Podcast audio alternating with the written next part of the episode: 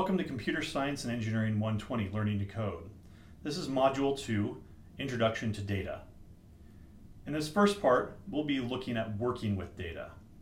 In particular, we'll look at several data formats and several data operations that can be performed on data.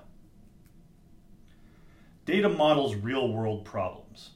Data is used to make decisions and learn information Understanding data is necessary to give us insights and further our knowledge. As an example, consider the following pieces of data. This is enrollment data for particular students enrolled in particular courses. The format of this data is as a table, which is nice and easy to read for humans, but it's difficult for a computer to process. Uh, it's difficult to manipulate, and moreover, it's static. There's no real way to discern any patterns or statistics on this data beyond individual records. Now consider the following the same data but in the following format. This is called a comma-separated value file. It's essentially a flat file. It's not really intended for human consumption as it's difficult to read and it's difficult to parse for a human. However, this, this format is much easier for a computer program to process. Now it knows where each piece of data begins and each piece of data ends. However, it still lacks sophistication. We still have the same problems of not being able to make sense of the data without process, further processing it. You could represent the same data using a spreadsheet, such as Excel. For example, here's the same data represented in Excel. Spreadsheets provides a mean, uh, provide a means to manipulate and process data that we didn't have before. Unfortunately, the data is tied to a proprietary format, the, this, the file, the Excel file would only be able to be opened up in Excel or a program that understood that format. Also, the operations are limited to the functionality that the program provides. As an alternative, consider the same data in a different format. Here we have XML, extensible markup language, in which each piece of data is marked up using a tag beginning and ending with angled brackets, along with a name for, for the piece of data that represents what that data is. It's an open, standardized format.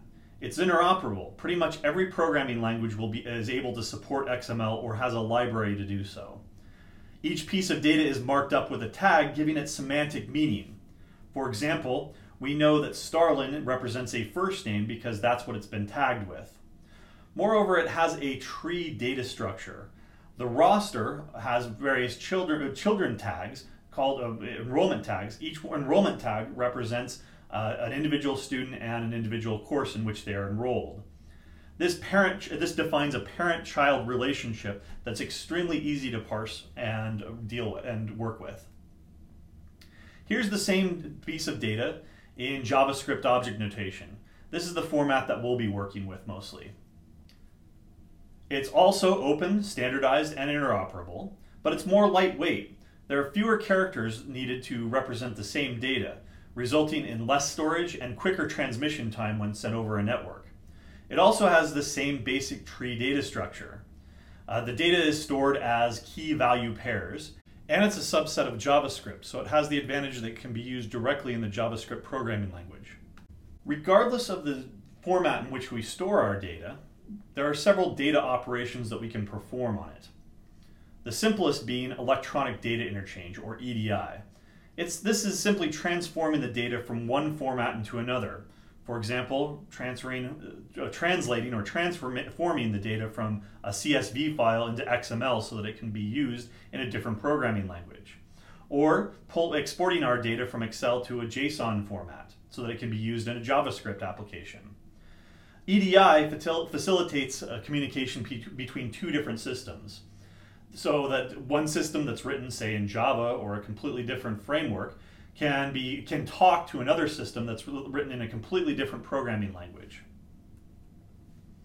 More sophisticated operations would include data organization, such as sorting. There are various ways that we could sort this data. We could sort it by student to generate a class listing for each student, or we could sort it by GPA to find the top students or to find the students that need more help. Or we could sort it by course so that we could get a roster for the instructor of each course. Once we have data, we'll of course want to search for particular records, for a particular student record or a particular course record. Two major issues in either one of these operations is efficiency and scalability.